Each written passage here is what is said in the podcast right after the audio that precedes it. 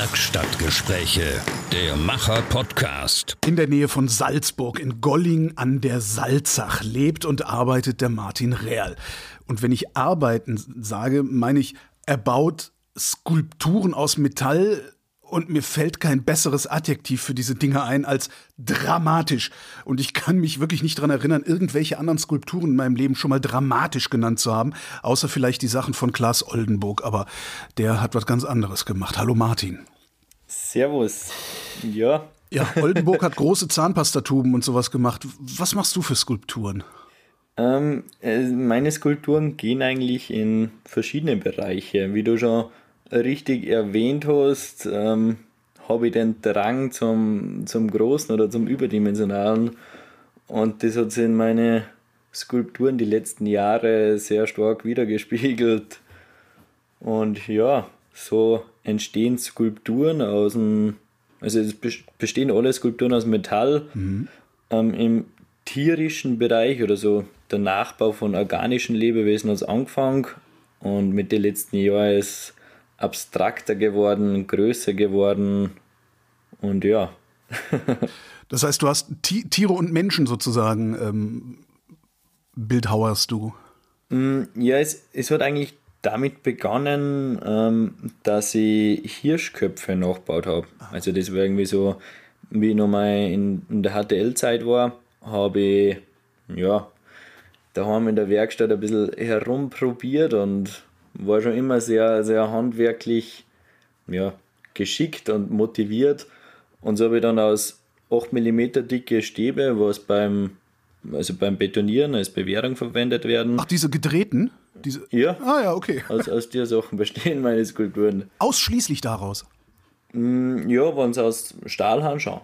Aus Edelstahl ist der, Stahl, der Stab halt aus Edelstahl. Mhm. Und ja, so habe ich dann Stab für Stab gebogen und irgendwann ist dann der erste Hirschkopf entstanden. Und ich bin drauf gekommen, dass, dass da irgendwas da ist, was, was cool ist und wo ich ein bisschen ein Talent habe. Und so hat sie sich dann ausgebaut.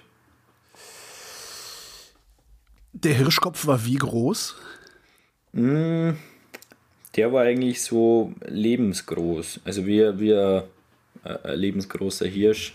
Das ist ungefähr, wenn, wenn, man, wenn er am Boden steht, so ein Meter, Meter zehn. Also nicht, nicht sehr groß, aber ja. Und jetzt sagst du, über die Jahre sind die Dinger immer größer geworden. Wie lange machst du das jetzt?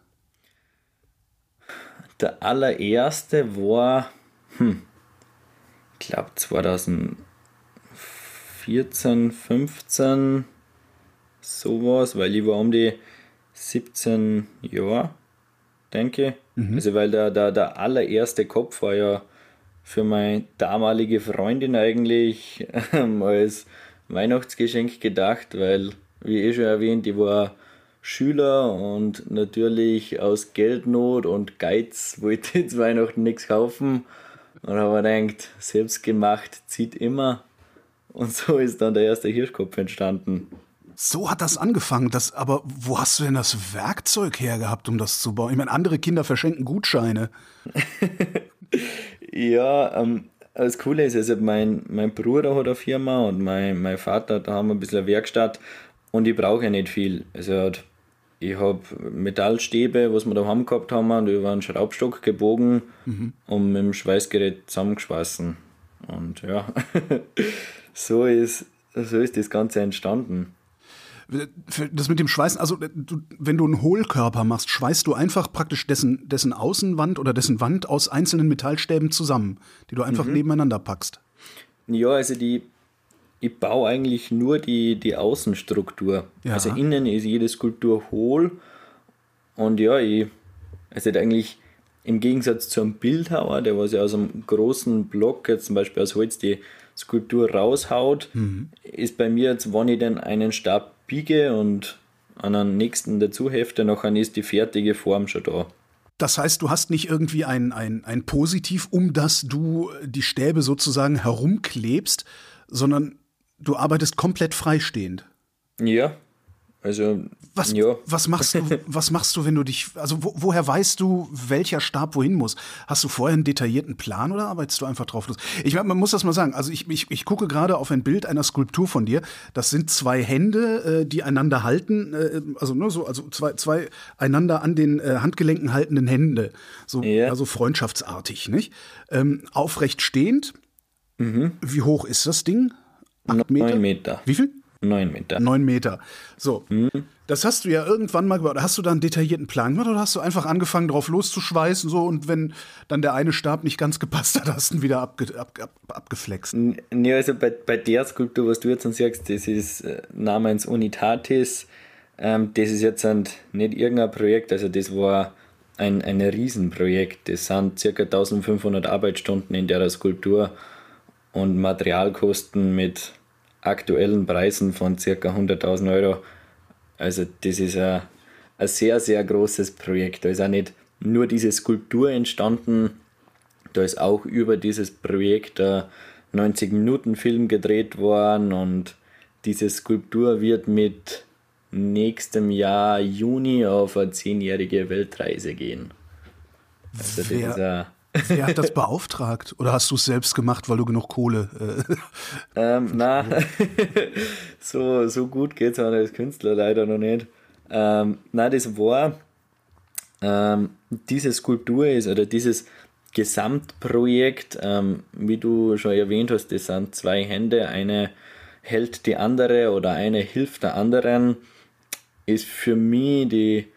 sehr, sehr einfache und simple Symbolik dafür, dass einfach Zusammenhalt wichtig ist und dass man einfach zusammen stärker ist als wir alleine.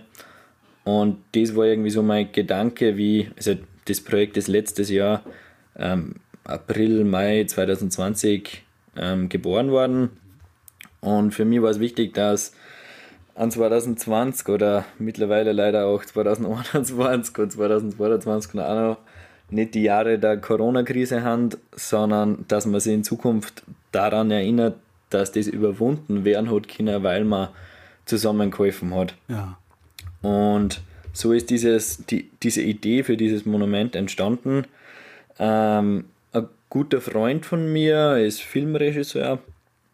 Er hat gesagt, er will einen Film drehen, ähm, was Kunst in Krisenzeiten macht und wie, wie wichtig Kunst in Krisenzeiten ist und das von ganz verschiedenen Gesichtspunkten ähm, beleuchtet. Also da sind im Film sind Künstler, die wie ich zum Beispiel Skulpturen bauen, oder da bin ich der Einzige.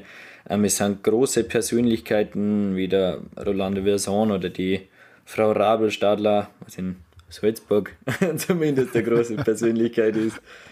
Ähm, aber auch ganz unbekannte Künstler und davon die verschiedenen Punkte eben, wie, ähm, wie, wie diese Künstler in schweren Zeiten leben und schaffen. Und der Hauptprokurist vom Film war ich und die Entstehung dieser Skulptur. Und wie ich eh schon erwähnt, es waren ca. eintausendfünfhundert Arbeitsstunden. Das Filmteam hat mich wöchentlich besucht und hat halt von Anfang bis zum Schluss jeden Schritt mitgefilmt und aufgezeichnet und das dann im, im Film verarbeitet. Und ja, so ähm, der Film heißt Salzburg eine Kunstgeschichte, es ist online zum Streamen, da, mhm. da kann man sich dann ein bisschen besser vorstellen, um, um was bei dem Projekt gegangen ist, weil ich habe, also diese Skulptur ist einfach wirklich groß und es ist, du, ja. kannst, du kannst dir vorstellen, dass also, da hat man dann auch die dementsprechende Halle braucht und ja, aber hätte ich jetzt, das wäre jetzt meine nächste Frage gewesen, wo baut man so? Also das hast du schon drinnen gebaut, nicht draußen. Ja, ja, ja. Okay. Nein, es äh, ist wer, wer sich angucken will, äh, Hornbach Punkt D E Slash Macher, da gibt es auch ein Video zu, zu Martin und äh, mhm. natürlich auch äh, einen Link zu deiner Webseite. Ja. Da, da ist die, die Skulptur auch drinnen in dem Video. Was wiegt dieses Ding? Ähm, um die siebeneinhalb Tonnen. Sowas. Und damit dann auf Weltreise. Ja, ähm, ja, das ist eigentlich das, das weniger ein Problem. Also es ist immer, wenn ich so erzähle, ja, und diese Skulptur wird auf Weltreise gehen und ich denke, boah, ja, wie und wie, wie transportierst du das? Und der Transport und so, das sind ungefähr eineinhalb bis zwei Prozent von der Challenge, dass diese Skulptur okay. auf Weltreise geht. Ich, hört, ich also, hätte jetzt gerne die nächsten achtundneunzig Prozent erklärt. Ja, es ist Ähm, Im Film wird es ganz gut erklärt, ähm, weil eigentlich die Grundidee war ja von mir, dass diese Skulptur Salzburg zur Verfügung gestellt wird, weil ich komme aus Salzburg und ich wollte halt zukünftigen Generationen irgendwie was mitgeben und, und einfach, dass jeder der, der, das, das Zeichen des Zusammenhalts irgendwann sieht und wenn dann in vierhundert Jahren, vierhundert Jahren, in achtzig Jahren irgendeine Volksschulklasse nach Salzburg kommt und dann haben da die achtjährigen Buben und die dann haben die mehr als Blödsinn im Kopf und dann sagt die Lehrerin, so, vor achtzig Jahren war der Künstler, der was genauso ein Rotzpippen war, wie er ist und der hat die Skulptur erschaffen und so kann ich den Leuten dann irgendwas mitgeben. Und das war eigentlich meine, meine Grundidee, dass das für Salzburg ist. Was hat Salzburg ähm, dazu gesagt? Äh, ah. Salzburg war leider überhaupt nicht erfreut damit. Was? Das war schockierend.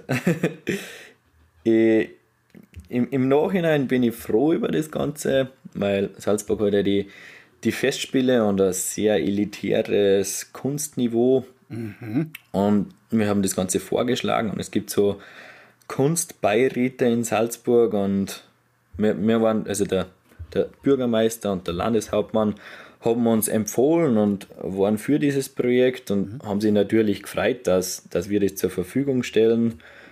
Ähm, jetzt muss ich nochmal kurz zurückkommen, weil zur Verfügung stellen, das hat alles finanziert, finanziert gehört. Ja. Ähm, meine Materialkosten, was zum Glück vor zwei Jahren noch die Hälften waren, wie was jetzt ist. Mhm. Und der Film hat natürlich auch einen Haufen Fixkosten. Und wir haben einen Unternehmer gefunden, der Gründer der Firma Biogena, der was kurzerhand in einer Mail beantwortet hat, er taugt es und er will alles finanzieren. Geil. Und hat dann alle Fixkosten übernommen, weil er gesagt hat, wenn ich damals zweiundzwanzig und der Filmregisseur dreiundzwanzig sowas vorhaben und sowas umsetzen wollen, dann muss das einfach gefördert werden. Und so ist das Ganze dann entstanden. Und ja, dann ist die Skulptur irgendwann so gut wie fertig gewesen. Ja, ungefähr achtzig Prozent fertig gewesen.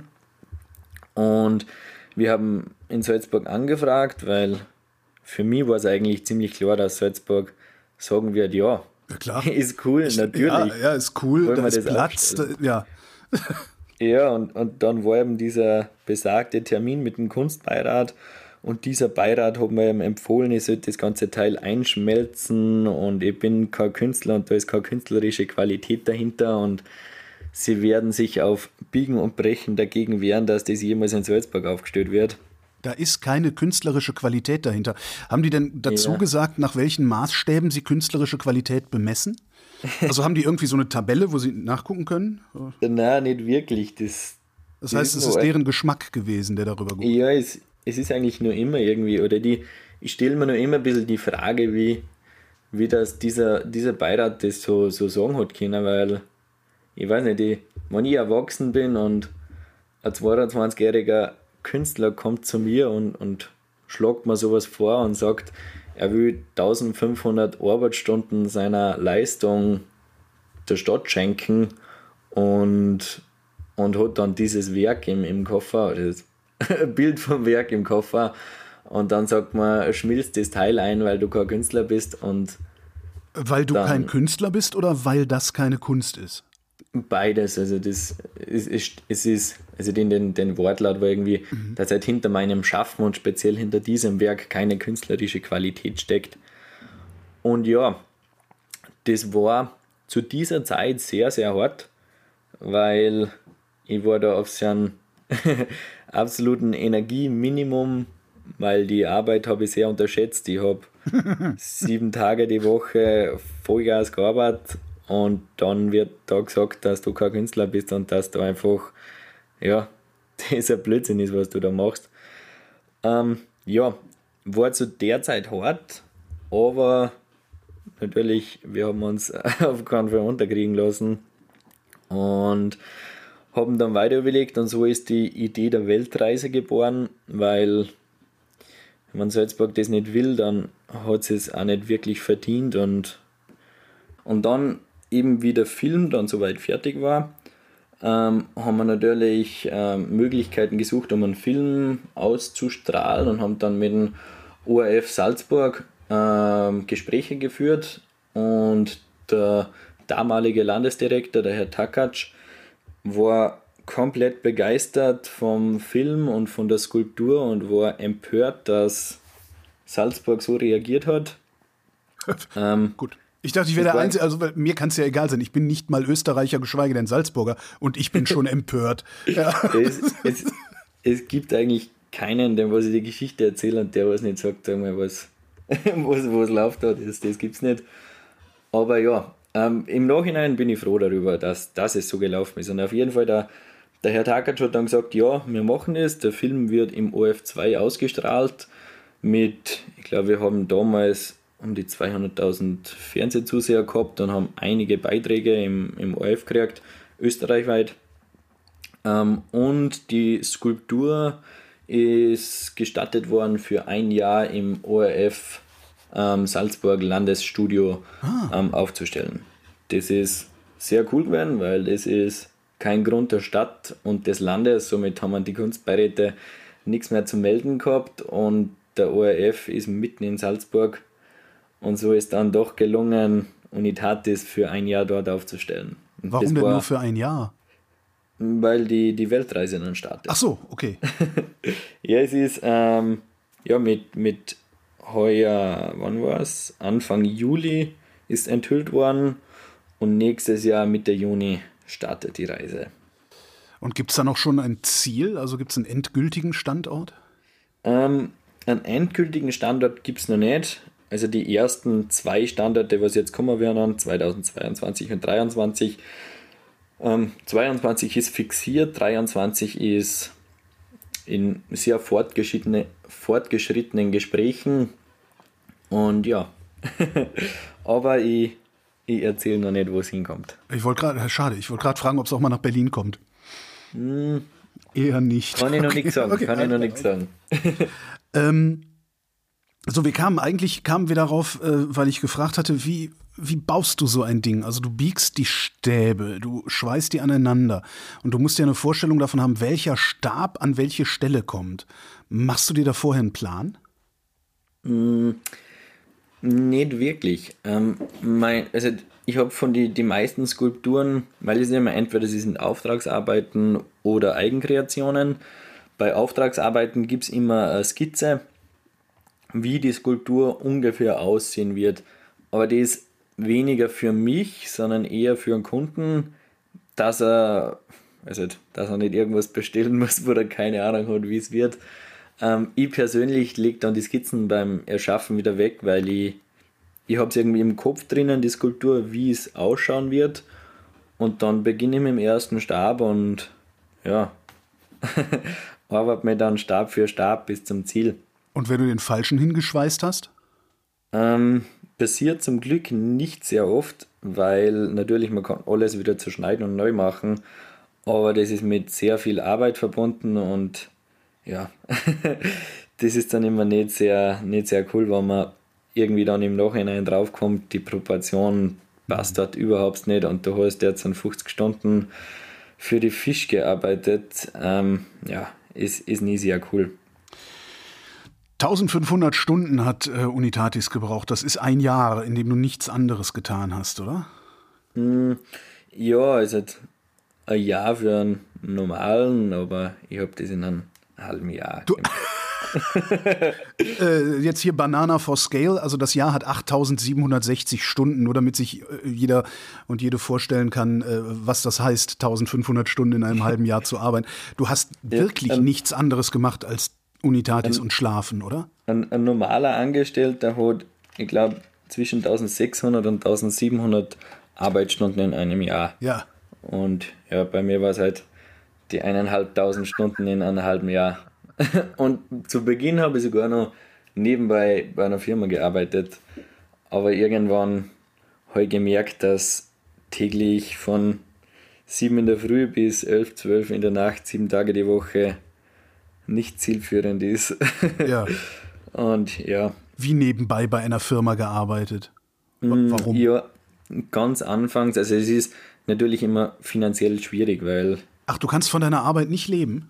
Jetzt dann schon. Okay. Also das seit, ja, eigentlich zu, zu Beginn dieser Skulptur habe ich noch geschaut, dass man ein bisschen ein Polster aufbaue und mhm. da war halt dann irgendwie der, der Schritt, ja, ich, ich muss mich hauptberuflich selbstständig machen, weil sonst, sonst geht es einfach nicht mehr und nein, es passt jetzt sehr gut. Also, ja, und so, so habe ich dann eigentlich über den Sommer sehr, sehr viel gearbeitet. Das hätten wir auch es, sonst machen sollen. Ne? Ja, es, es war eigentlich da für mich sehr gut, dass Lockdowns und so weiter waren, weil, mhm. ja. Da kommt man nicht auf halt dumme Gedanken, genau. Richtig. Dann ist halt nicht am Wochenende das Ausgehen und am Sonntag blau sein, sondern... Da wird in der Werkstatt gestanden. Wie viele Skulpturen hast du über die Jahre geschaffen? Um die hm, fünfzehn circa. Und wie ist da so das Verhältnis von Auftragsarbeiten und äh, Eigenkreation? Es war eigentlich die letzten Jahre eher Eigenkreationen, mhm. welche dann, also die letzten Jahre war es eigentlich immer eher ausgeglichen. Ähm, Auftragsarbeit und Eigenkreationen. Die Eigenkreationen halt zum Glück immer relativ gut verkaufen können, die meisten. Und jetzt zur Zeit habe ich sehr viele Aufträge. Ähm, bin ich bis nächstes Jahr circa Mai komplett ausgelastet und dann will ich wieder Eigenkreationen erschaffen. Und ja, es ist, es finde ich immer ganz cool, dass, dass das ein bisschen sehr mittel ist. Mhm. Und bei meinen Auftragsarbeiten, also ich bin wirklich, wirklich zufrieden und, und sehr glücklich mit meinen Kunden, weil mir immer sehr, sehr viel Freiraum, Freiraum gelassen wird. Also ich, ich, bei, bei den meisten Kunden ist, ich, ich lerne die kennen und die wissen, sie wollen dann dort und da eine Skulptur haben oder manche wissen auch noch nicht, dass sie eine Skulptur haben wollen. Wie? Und dann... Die sagen einfach nur, lass mal quatschen, vielleicht bist du ein lustiger Typ und du, du verkaufst denen dann eine Skulptur, von der sie nicht wussten, dass sie eine haben wollen? Ja, tatsächlich auch. Also ich habe eins meiner, nein, bis war damals eins meiner größten Werke beim Fortgehen irgendwo verkauft. Also beim Fortgehen mit irgendwelchen Leuten geredet und vorgestellt worden und so kommt man halt dann zusammen ah. und irgendwann hat man dann einen, einen großen Auftrag. Und ja, so, so entstehen halt die Skulpturen, weil die Kunden wissen selber nicht genau, was sie haben wollen. Sie wissen, in welche Richtung das gehen sollte und die lernen dann diese Person kennen, reden mit dieser Person und dann weiß man, wie, wie tickt der Mensch, was will der und so liefert die dann meistens zwei Entwürfe, wo ich weiß, der eine wird's und bis jetzt hat das eigentlich immer relativ gut hingehauen. Und wo stehen deine Sachen an? Kann, kann ich mir die auch angucken oder stehen die bei irgendwelchen, weiß ich nicht, in den Gärten irgendwelcher Fabrikantenvillen, weil diese Leute genug Grundstück haben, um... Ähm, mhm. Ja, ähm, verschieden. Also es, es sind manche Skulpturen haben wirklich für Private in den Garten eine. Ähm, andere haben, also die meisten haben für Privatpersonen, aber die meisten Skulpturen sieht man eigentlich. Also wie zum Beispiel... wo jetzt im Frühjahr dann wieder eine weitere Arbeit kommt, ähm, da hat der Kunde den schweigenden König Takit enim Rex gekauft. Ähm, der steht in einem großen Schloss, also der hat ja ein Schloss in, in, Salz, in Oberösterreich gekauft und da ist inmitten vom Schloss ein riesen Stiegenhaus und dort steht dieser König. Das Schloss ist öffentlich zugänglich und da kommt jetzt dann nächstes Jahr die, die nächste Skulptur dazu. Auf deiner Webseite sehe ich den König nur halb. Hat er auch Beine? Ja, der hat Beine auch. Wie hoch ist also, der? Der ist dreieinhalb Meter oder so, drei Komma achtzig Meter. Also, wenn du sagst, dass deine Skulpturen über die Jahre immer größer geworden sind, ist das so, ist das sowas wie eine Sucht, so wie das nächste Tattoo? Ja, glaube ich tatsächlich. Also ich, ich brenne für, für jede Skulptur extrem. Also es ist immer, wenn ich eine mache, dann ist das so dermaßen cool und, und mir taugt es extrem und dann ist irgendwann fertig und dann steht er vor und zittert nur noch, nur noch weil es mir, ja, weil es mir extrem taugt und dann steht da eine vier Meter Skulptur und dann denke ich mir, boah, cool wäre es, wenn eine doppelt so groß wäre. Und dann geht das nächste Jahr. Gibt's da, gibt's da denn irgendwelche Grenzen bei der Größe? Also ab, ab der man vielleicht sagt, so, das ist dann einfach zu viel Masse, das ist zu schwer, das ist nicht mehr, nicht mehr zu handhaben? Obwohl, mhm. pf, Freiheitsstatue, ja. ne? Ja, ist, stimmt. Nach oben gibt es keine Grenzen. Also das, na, an, andere würden zwar sagen, also das, ja, es, es ist immer mit sehr viel Arbeit verbunden, sehr große Skulptur zu machen. Und es ist, wenn man jetzt dann so rein vom Praktischen her geht und was man dafür kriegen kann, weil Skulpturen zwischen, sag jetzt tausend und fünftausend Euro, mhm. da ist das Kundenklientel sehr, sehr groß, oder da, ja. das kann man gleich einmal warnen werden. Und wenn es dann wirklich eine Skulptur ist, wo du halt dreißigtausend, vierzigtausend Euro Materialkosten hast und die was zehn Meter groß ist, da ist halt dann der Kundenstock schon ziemlich dünn gesät, mhm. was das Ganze jetzt, was jetzt kein Vorteil für mich ist, aber ich glaube, als Künstler muss man immer das machen, wo man sich selber sieht, und nur dann kann man erfolgreich werden oder nur dann kann man es zu was bringen, und das ist bei mir ganz klar die, die Größe. Wenn du sagst, man kann es zu was bringen, wann würdest du sagen, du hast es zu was gebracht? Oder hast du schon? Ähm, nein, ähm, habe ich nicht. Also ich, ich habe schon viel erreicht für mein Alter. Also ich bin jetzt dreiundzwanzig und ich, ich selber... Entschuldigung, ne, ich muss gerade nur mit... Mit dreiundzwanzig nee, ich, wusste ich noch nicht mal meinen Namen richtig zu schreiben. Nee, ich selber, ich, ich, also ich bin sehr selbstkritisch und denke mir immer, mit dem Mütter müsste ich eigentlich schon viel mehr schaffen. Aber wenn ich halt dann mit anderen Leuten wieder schatzen, dann sagen die halt, ja Martin, schau mal, was du jetzt dann gemacht hast und was du erreicht hast und was andere in deinem Mütter haben. Ja. Und dann denke ich mir, ja, nein, das haut schon ungefähr hin.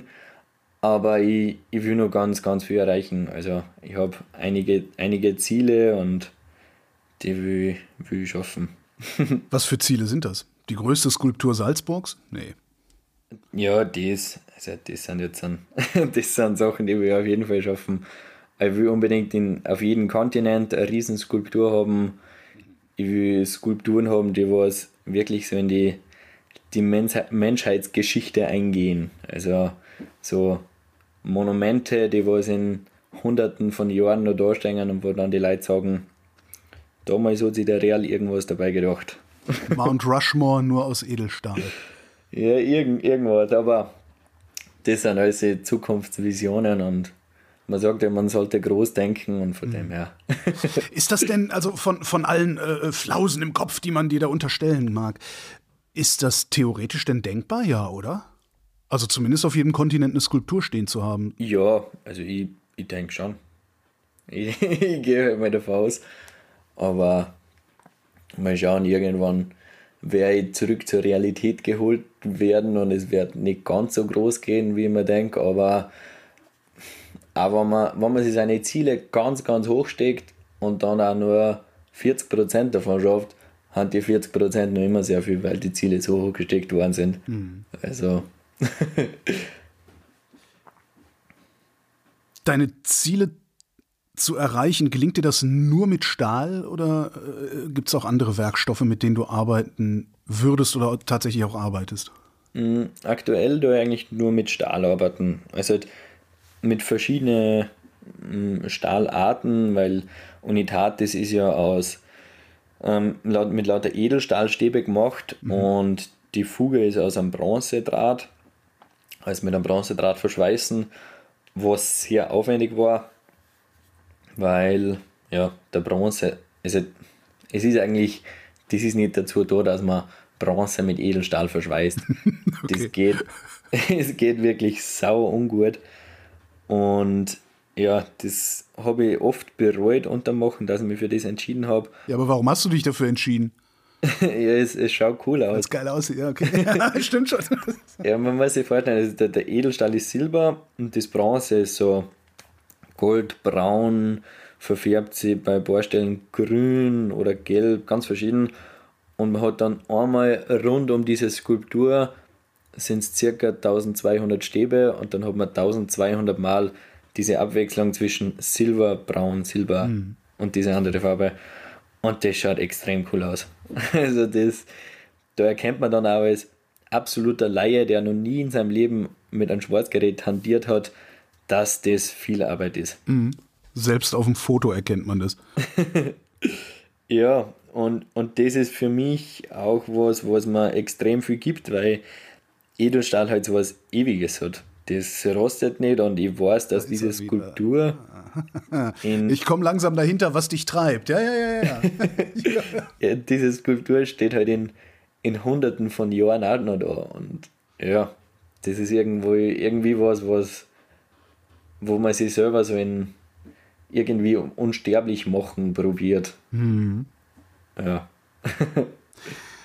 Was mit anderen Materialien nur sehr schwer geht, mit, je nachdem wie fies der Kunststoff ist, den man benutzt, könnte das auch noch funktionieren. Hast du denn schon mal über andere Materialien überhaupt nachgedacht? Mm, ja. Also Holz wäre so das Erste, worauf man vielleicht kommt, ne? Ja. Holz mit der Kettensäge bearbeiten. Also, ich weiß nicht, ich habe es noch nie ausprobiert. Ähm, wäre auf jeden Fall mal eine coole Erfahrung und wäre ich bestimmt auch mal machen, dass ich mit anderen Materialien hantiere, aber zur Zeit noch nicht. Ich hm. weiß nicht, irgendwie, irgendwann kommt man sicher vor, jetzt sind, ist soweit, aber das ist noch nicht. ähm, mal von Unitatis weg, beziehungsweise, also wenn ich mir, wenn ich mir Unitatis angucke, die beiden Hände, das ist ja eine sehr raue Skulptur eigentlich. Ähm, dann hast du noch ein Ding gemacht, das nennt sich Wächter des Nirvanas, beziehungsweise sind das zwei Skulpturen. Mhm. Die sind glatt und glänzen. Hm. Wie hast du das gemacht? Also weil die sind, ähm, ich vermute, die sind auch aus, einfach aus Stäben, aus, dein, aus deinem ja. Standardstab geschweißt. Ne? Das, das sind eigentlich die genau gleichen Stäbe wie bei Unitatis, nur dass mit Edelstahl verschweißt sind. Und dann haben sie elektropoliert worden. Jetzt dann schaut das aus wie Chrom. Aber die zwei Wächter des Nirvanas, weil wir ja vorher erwähnt haben, dass man beim, beim Feiern und Fortgehen Kunden auftreibt, das war zum Beispiel ein Projekt, das rein nur beim Feiern ja. was worden ist. Kann das, nee, Moment mal, das ist Edelstahl, kann das, kann das rosten, kann da was oxidieren oder bleiben die immer so glänzend? Oder wird das irgendwann wie so der Mofa-Lenker, so Flugrost? Nein, nein, also dadurch, dass elektropoliert worden sind, ist die Oberfläche extrem glatt. Mhm. Und da kann sich der Rost nicht wirklich gut anhalten. Das Einzige, was gefährlich ist, ist, wenn im Winter beim Streuen und so ein Salz oft draufkommt, Das, das nagt an dem Ganzen. Aber rein vom Wasser her kann nichts kaputt werden oder kann nichts oxidieren. Also du unterscheidest ja zwischen Auftragsarbeiten und Eigenkreationen. Machst du als Auftragsarbeiten überwiegend Sachen, auf die du nicht selber gekommen wärst? Oder ist das trotzdem immer Ach so, ähm, dein... Nein, es ist eigentlich, eigentlich immer eine Eigenkreation. Hm. Nur halt bei einer Auftragsarbeit ist im Vorhinein der Kunde und der Preis fixiert. Aber es ist ja der, der Kunde, also ich habe jetzt zum Beispiel gerade auch nicht gemacht, die, was eh im, im Video ist, was Hornbach auch gedreht hat. Ähm, dort, das ist auch Auftragsarbeit und dort hat der Kunde relativ genaue Vorstellungen gehabt, wie die Skulpturen werden sollte, ungefähr halt. Und nachher haben wir auf diese gekommen. Bei anderen Arbeiten oder bei den meisten anderen Arbeiten gebe ich Entwürfe, weil der Kunde keine Ahnung hat, was er haben will, zumeist keine Ahnung hat. Und ja, dann kommen ein paar Entwürfe und dann wird es hoffentlich oder zum Glück oft der Auftrag. Hast du alle deine Werke verkauft? Mm, nein. Es, es ist eine Skulptur, Arbitrium, diese ist absolut unverkäuflich. Das ist für mich persönlich ein sehr wertvolles Kultur und ein paar andere auch noch, also die, was bis jetzt noch keinen Kunden gefunden haben und ja. Aber so viel habe ich eigentlich nicht, weil es war eh gerade erst mal, wo mir jemand gefragt hat, ob ich ihm was ausstellen kann, weil er, äh, äh, das war eine Kunstmesse und ich hätte irgendwas ausstellen sollen, habe aber einfach nichts gehabt, was ich was ich ausstellen hätte können, weil zurzeit einfach, also die war mit dem letzten Jahr sehr beschäftigt mit der großen Skulptur und ja, bin nicht recht dazu gekommen, dass ich andere Ausstellarbeiten mache. Mit siebzehn hat das angefangen, hast du gesagt. Ähm, Was wäre aus dir geworden, wenn deine Freundin diesen Löwenkopf nicht als gutes Geschenk angesehen hätte, sondern gesagt hätte, was soll denn der Scheiß, geh mir weg? Hirschkopf. Also äh, Hirschkopf, Verzeihung. Ja. ähm, ja, das war eigentlich, war, war nicht so schlimm, weil sie hatten dann im Endeffekt gar nie bekommen. Weil es, es war eigentlich, dann war der Moment, dass ich gewusst habe, das ist was Cooles, und ich weiß nicht, ob bei euch der Marcel Hirscher bekannt ist, der Skifahrer? Nee, mir jedenfalls nicht. Ist in Österreich eine, eine ganz große Persönlichkeit, weil der, ich weiß nicht, glaube achtmal hintereinander einen gesamten Weltcup im Skifahren gewonnen hat und ein absolutes Ausnahmetalent ist. Und der kommt aus einer Gemeinde, was in der Nähe von der ist, wo ich lebe, und er heißt halt Marcel Hirscher, Hirsch. Mhm. Jetzt war es irgendwie ein bisschen so auf der Hand. Und der Papa hat dann damals gesagt, ja, geh zur Gemeinde und frag, was schenken die an Hirscher. Und so habe ich dann mit, weiß nicht, siebzehn, glaube ich, war ich ungefähr, meinen ersten Auftrag gekriegt, für einen Marcel Hirscher so einen Hirschkopf zu machen. Und das war halt dann bei uns ein, ein großes Ding, und so bin ich dann die ersten Male in die Zeitung gekommen, und ja, und dann ist, haben die ersten Aufträge gekommen. Und wenn Aber das, das war eigentlich nicht wichtig, was die die damalige Freundin über das ganze Projekt gesagt hat. Wenn das nicht, nicht passiert wäre alles, was, was wäre aus dir geworden? Gab es schon ja, so einen alternativen mhm. Werdegang? Ich, ich werde Feuerwehrmann mhm. oder so? Nein, also ich habe ja eine Ausbildung, also ich habe H T L gemacht für Maschinenbau, die habe ich auch fertig gemacht. H D L? Was? Höhere Technische Lehranstalt. Da hat man dann einen, einen Maschinenbauingenieur.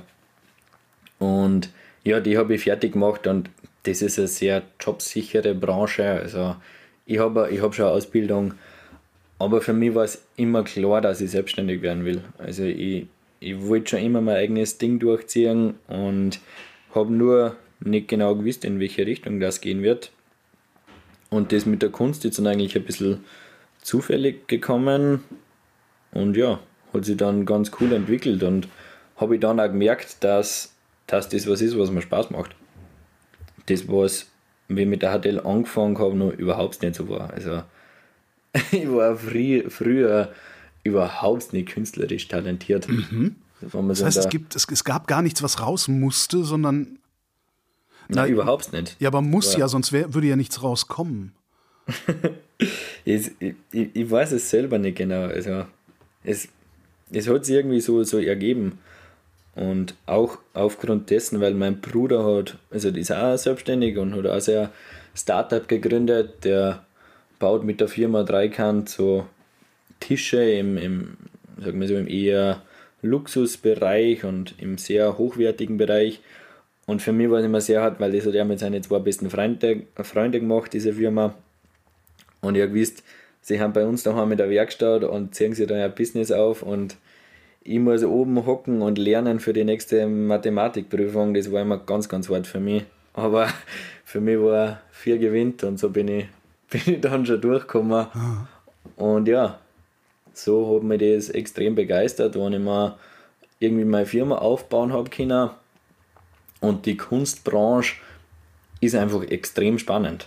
Also ist, das, das glaubt man selten, wer von, von meinen Freunden oder so, der da ist, oder generell in meinem Umfeld ist keiner irgendwie im, im künstlerischen Bereich tätig, und jeder denkt sich ja so der Künstler, aber die Kunstszene ist einfach so extrem vielfältig, und da haben so extrem coole Persönlichkeiten da, und ja, das hat mich fasziniert, und ich denke, das ist eine, eine Challenge und eine Aufgabe, dass ich mir in einer Branche, wo ich keine Ahnung habe, wie die funktioniert und wo ich ein kompletter Neuling bin, mal probieren, einen Namen aufzubauen und mich dort irgendwie aufarbeite. Und ja, da bin ich jetzt gerade dabei. Wenn das nicht klappt, was machst du dann? Maschinenbau? Ich gehe nicht davon aus, dass es nicht klappt. Nein, keine Ahnung, ich habe nicht wirklich eine Alternativlösung. Aber ja. Was dich da ja dann, dann am Ende dann doch wieder zum Künstler macht, selbst wenn du meinst, du wärst künstlerisch nicht interessiert gewesen. Ja, also die, ich denke, ich war schon immer künstlerisch interessiert, aber ich habe es ich habe es nie gemerkt, oder es, es, war, es war mir nie bewusst, dass ich, dass mir das was gibt, wenn ich da Skulpturen baue. Mhm. Also das war irgendwann dann mit fünfzehn, sechzehn ist das gekommen und ja, so hat es sich dann entwickelt. Wenn du sagst, dass es dir was gibt, Skulpturen zu bauen, kannst du das, was es dir gibt, in Worte fassen? Hm, hm, hm. Ich, ich weiß es nicht genau. Also ich denke, das ist wie, wenn ich ein, ein begeisterter Läufer bin und ich nehme mir ewig vor, ich will die zehn Kilometer in vierzig Minuten schaffen oder in fünfunddreißig, keine Ahnung. Und irgendwann bin ich so weit, dass ich es schaffe. Nachher ist das geil, dann, dann ist das was, was lässig ist. Oder ja, das sind so Gefühle, wenn man irgendwas schafft, wenn man irgendwas erreicht, wenn man irgendwas tut, was einem einfach eine Freude macht. Und genau so ist bei mir, bei meinen Skulpturen. Erfolgserlebnis, ich, dass du fertig mh, geworden bist? Vollgas. Also das ist, weil ich habe ja im Kopf die Skulptur und das ist ja dann ein, ein langer Fertigungsprozess. Und der ist nicht, das ist keine schöne Arbeit. Das ist wie aktuell, weil bei uns ist relativ kalt und ich habe jetzt dann eine neue Werkstatt, die was sehr groß ist, um meine Skulpturen da reinzubringen, wo keine Heizung ist, und dann arbeitet man da vierhundert Stunden an einer Skulptur und das sind halt vierhundert Stunden, wo man einen Stab biegt, hinhält, abschneidet und anschweißt. Und das ist halt sehr, sehr, sehr monoton. Und beim Ausschweißen das Gleiche. Da sitzt man da in der Kötten und dort schweißen. Und das von der Früh bis auf die Nacht. Und ja, das, das sind halt so Sachen, oder das sind Arbeiten, die nicht angenehm sind und auch nicht spannend sind. Aber das Erfolgserlebnis, was ich dann habe, wenn ich vor der fertigen Skulptur stehe, das macht einfach alles wieder weg. Und ich glaube, also ich Ich weiß, dass das einfach was Besonderes ist, weil an anderen gibt es jetzt nicht so viel, wenn er vor der fertigen Skulptur steht. Und ich, ja, für mich ist das halt einfach alles. Und obwohl es alles ist, wird es nie reichen, oder? Für einen Moment auf jeden Fall. Aber ich blicke dann immer wieder nach vorne und habe das nächste Ziel und das nächste Ziel und brenne wieder für was Neues. Und so geht es dann immer weiter. Wie lange hältst du es denn aus, nicht zu arbeiten an deiner Kunst? Mm, nicht lang.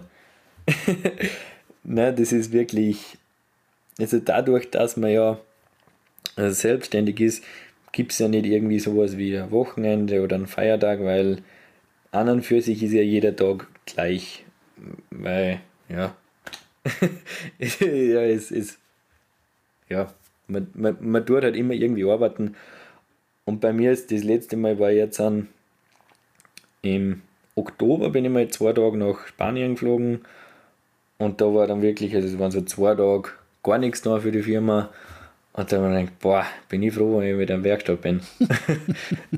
Also das sind so, ja, ich, ich, ich halte es natürlich auch länger aus, aber ich bin halt dann wieder extrem gern beim Arbeiten. Was passiert denn, also du hast eben beschrieben, die Monotonie des Biegens, Schneidens und Schweißens. Mhm. Und das ist ja nicht nur monoton, das ist ja wahrscheinlich auch entsetzlich anstrengend, weil Edelstahl ist nicht leicht, selbst wenn es nur ein kleiner Stab ist. Mhm. Was passiert ja in deinem Kopf währenddessen? Ähm, anstrengend, ähm, es ist eigentlich das, körperlich ist nicht sehr anstrengend, okay, weil ich habe jetzt meine, meine Techniken und ja, man muss nur, das Einzige ist, dass die, die Handgelenke muss man immer ein bisschen schonen, und aber das ist halt was, wo man, wo man reinkommt mit dir, aber das Anstrengende ist eher im Kopf, also dass man wirklich, wenn man allein ist, wenn es kalt ist und man muss halt einfach an dem Teil arbeiten, das ist sehr, ja, eine Kopfsache. Aber was passiert in deinem Kopf währenddessen? Weil, wenn du, wenn du da zehn Stunden am Tag oder sowas biegen, schneiden, schweißen, biegen, schneiden, schweißen oder biegen, biegen, biegen, schneiden, mhm. schneiden, schneiden, schweißen, schweißen, schweißen. Es unterscheidet sich ja wenig von am Fließband stehen und Schraube, Schraub zu machen, mhm. außer dass das Fließband von jemand anderem motiviert wird als von dir selbst. Mhm. Ja, pff, schwer zu sagen. Also im Kopf, im Kopf geht manches Mal viel, manches Mal nicht viel vor. Ähm, ich habe ganz viel Zeit zum Nachdenken. Also ja. Ich tue ganz viel Musik hören. Musik ist für mich ganz, ganz wichtiger, ganz wichtiger Motor. Ähm, Podcasts hören wir manches Mal an, was mich extrem beflügelt.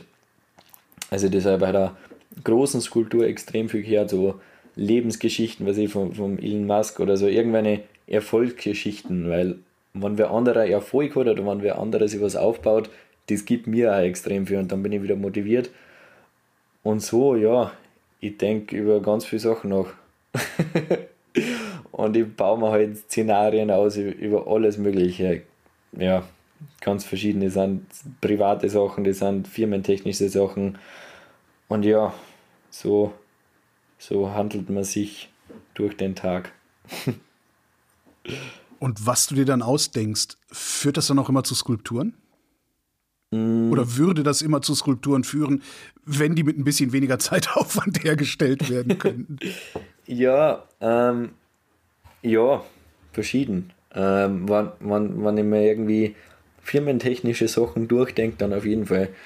Weil ich denke dann meine Kontakte durch, wem kenne ich und, und wer will was und das und das und dann ähm, stelle ich mir halt die Person in meinem Kopf vor und wie denkt er und wie tickt er und was gefällt einem und dann baue ich mir irgendwie so eine Skulptur zusammen. Und eine Skulptur hat ja also zwischen tausend Variationen und dann baue ich es mir halt irgendwie zusammen und irgendwann habe ich es dann im Kopf und dann muss ich es noch halbwegs auf Papier bringen, dass es der andere vorstellen kann und dann wird hoffentlich ein Auftrag. Und wenn es keiner wird, dann bin ich meistens eher so heiß auf die Skulptur, dass ich es trotzdem mache. Also, ja. Wenn jetzt, wenn jetzt äh, die Unitatis auf Weltreise geht, reist du dann eigentlich mit oder geht einfach nur die Skulptur auf Weltreise und du arbeitest? Nein, ich möchte halt schon mitreisen. Also zur Enthüllung zumindest. Hm. Weil die Skulptur wird ja dann ein Jahr immer dort stehen. Und das ist jetzt der Plan mit einem Jahr immer. Ah. Und es sollte natürlich immer eine große Enthüllung geben oder große Eröffnungsfeier und dann natürlich eine Verabschiedungsfeier. Und zwischendrin kommt ganz drauf an, wo es hinkommt. Also wenn es europaweit ist, nachher ist jetzt nicht die große Problematik, dass man mal hinfährt oder fliegt. Mhm. Aber wenn es dann Richtung Amerika oder Afrika geht, nachher ist ein bisschen was anderes. Und ich habe dich richtig verstanden. Wo sie als nächstes stehen wird, nach dem O R F, verrätst du noch nicht. Das ist noch, wird noch nicht verraten. Martin Rehrl, vielen Dank. Ich sag danke.